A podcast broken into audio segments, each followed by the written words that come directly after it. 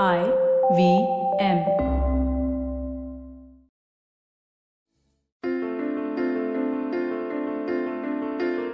This is Storytellers and Storysellers live on tape. I'm Vineet Kanabar.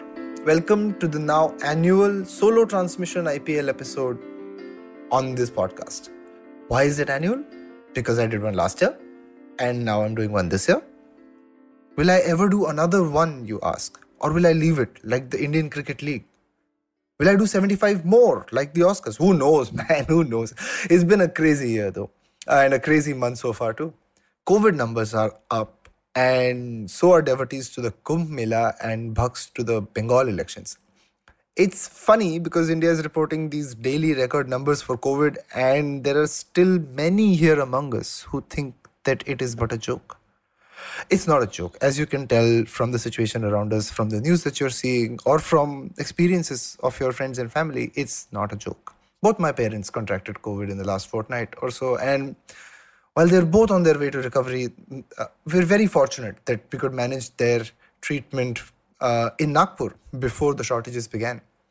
And now, as these numbers are going up, you can see the medical infrastructure getting overwhelmed, and very, very few states seem to be really equipped to deal with this anymore. That's a scary place to be. If any of you have played the mobile game Plague Inc., you know what I'm talking about. These are situations that lead to maybe civil unrest, maybe breakdown of, of infrastructure. For those who don't play games with morbid outcomes, Plague Inc. is a game where you simulate a global pandemic and you win when Earth's population is wiped out. But yeah, here we are in a lockdown that isn't a lockdown, a night curfew that is kind of meaningless, really. And there's a massive uncertainty around everything again. Movies are delayed people aren't able to go out entertainment is confined to to what you can do in your own home or on your phone or maybe if you're lucky enough on your tv and that's taking its toll. But it's at times like these that live sports has often been the solve. It's the expression that so many at least most of most men and a lot of women as well now find it's where people can vicariously live outside their homes as young men on cricket fields in empty stadiums or or if you're a football fan you can just watch live matches five nights a week now. It's it's unbelievable. It's great.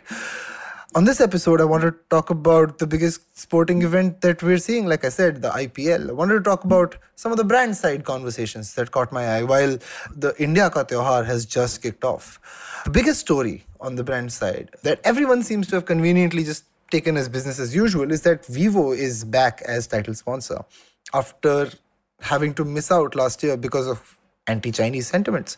Um, for those who care about the numbers, Vivo had a 440 crore per year deal that was suspended during last year.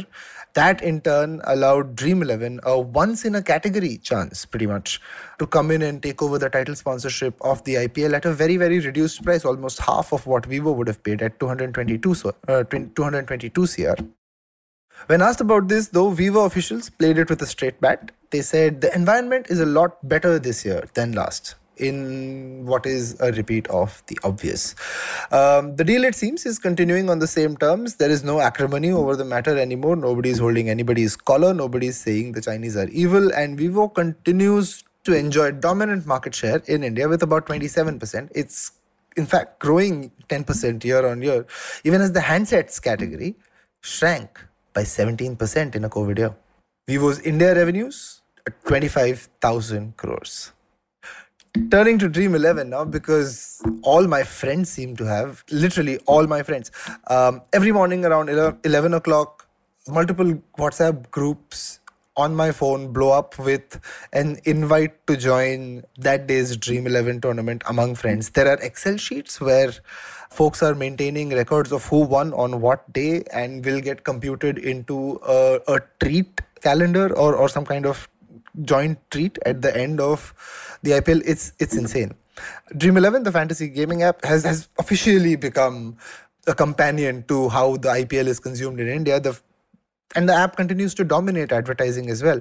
This time, they've released a 12 film campaign featuring Hardik Pandya, MSD, Shikhar Dhawan, and Shreyas Iyer the messaging of team hai to maza hai seems to accurately reflect where this category is in its journey in India. While everybody loves to make their own teams and try to predict who's going to do well, etc., what the phenomena of people playing together and a team of friends playing this game against each other as well has become more and more dominant in the messaging.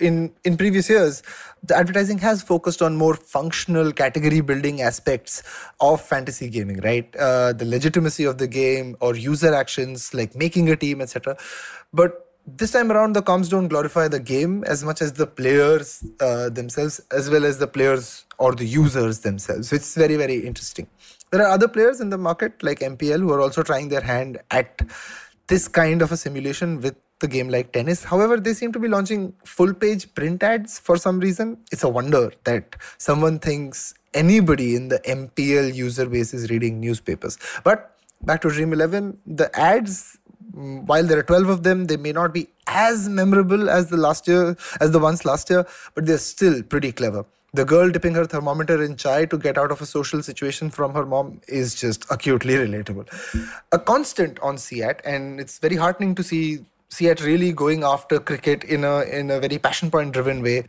Their advertising continues on strategic timeouts. They're present on air. They're also present on podcasts on this network.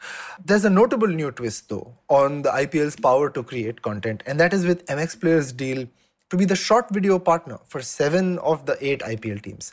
MX has made some great strides in the last couple of years with Times' strategy of taking over an app that has an existing base working really well. It's given the platform huge scale and huge pull. And now with content from seven teams available on it, MX has really played it smart to engage a diverse audience without needing to pay immense costs that you need for sports content a la Hotstar or SonyLIV.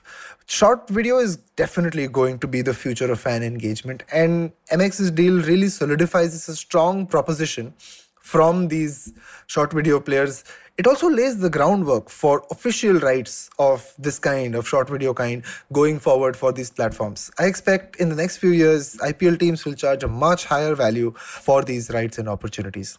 Another interesting advertiser on IPL is Upstox they've sort of taken a leaf straight out of AMFI's playbook. Upstox has some fun, interesting spots that are trying to get users to invest in stocks through their apps. The idea is to say stocks may investment start karke to dekho. As if it's a good habit, though. Uh, what stood out to me is that they're trying to go the oversimplification route for something that is inherently very, very complex to understand. And stocks aren't for the risk averse, and they take a fair amount of market knowledge to get right. Mutual funds went the oversimplification route because they are essentially simple to do. It's get a systematic investment plan, stick to it, spend time in the market, and you'll make money. That's it's as logical and as simple as that. For Upstox and for another brand called Groww that's doing the same thing, um, sure, IPL advertising might get you the downloads or the registrations, but I'd love to be a fly on the wall when the results for these kind of investments come out from a business perspective. I'd love to see how this works in the long term. What are the kind of investment volumes it drives as opposed to simply registration volumes? Clearly, the category is looking for investment vehicles, and IPL seems to be the how do you say highest common denominator. I do think these apps would have to give more thought to how to truly add value to investor education and retain the customer in these payment life cycles. Another category that seems to have cooled a little bit is edtech the two leading brands, Unacademy and Byju's, have carved out their areas of cricket. But I still find it very unbelievable that education is now sold on the jerseys of the Indian cricket team. It, it boggles the mind to imagine the consumer and have simulate a conversation that might be happening in their homes. Imagine a dad who's asking their kid to go study on their Byju's course while he's watching the Indian cricket team wearing a Byju's jersey or watching Byju's ads on the IPL or Unacademy ads for that matter. Talk about mixed signals. And finally, to talk about the buzziest ad this season so far is the Cred ad, the new ad. You didn't hear it? Oh, oh, I'm not talking about the one with Dravid. I'm talking about the one that you might hear on this podcast in my voice. I'm just joking. Of course, I'm talking about the one with Dravid. I really think it's a brilliantly captured cultural moment. They took the well defined, cool, calm, and collected image of the wall and mock shattered it in a way that truly no one saw coming. Nobody saw it coming, right? definitely leagues ahead of their slightly overdone campaign from last season. You remember the Bappi Lahiri, Madhuri Dixit, Govinda uh, campaign? there was something mesmerizing about watching Dravid break the rearview mirror in that ad like he's Kurt Cobain smashing a guitar up on stage. And what's predictable is the narrative that has followed the ad. Did it really work for the brand? Did it not? What does it do? Is it doesn't really help me understand what cred does? What is credit? People have a million reactions, and the jury is going to be out on that and can only be answered by the cred team, frankly. But the trend that cred has set up is undeniable. Cred has set the gold standard for the ad as a branded meme. Think about it. Both parts of the ad are highly memeable. The Jim Sarbh section, it grows on you in its simplicity, but it lands the message up front with some some ready to be memed Drake hotline bling kind of images with simple sentences there, right? Um, and it leaves so much breathing room for what the audience really wants to see, which is Rahul Dravid go berserk if ads are to be measured on creativity and, and their entertainment value, Cred has really hit this one out of the park with Indira Nagar Ka Gunda doing a great job for them. As a Cred user since October 2019 or so, it didn't matter me much to me really. I enjoy Cred. It it helps me pay my bills on time. I know I'm not paying any extra money, what I don't owe.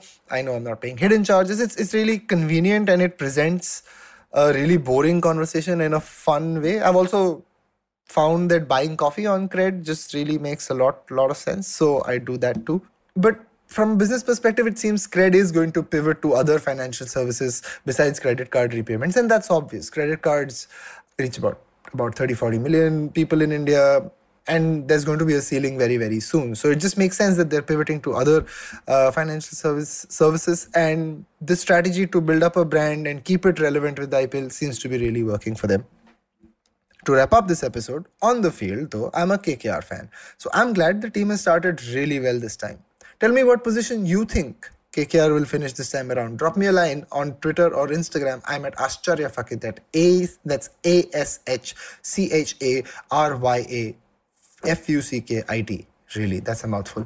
For my entertainment recommendation this week, check out a great graphic novel called Saga. It's like Romeo and Juliet, but set in space. It's where two races from a planet and its moon are locked in a battle over the couple's girl child. If you liked this episode, don't forget to check out some of the other recent conversations I've had with Vineet Nair about social entrepreneurship, with Mantra Mugdh about fiction podcasts, or with Zain Memon about the great board game that is Shasn.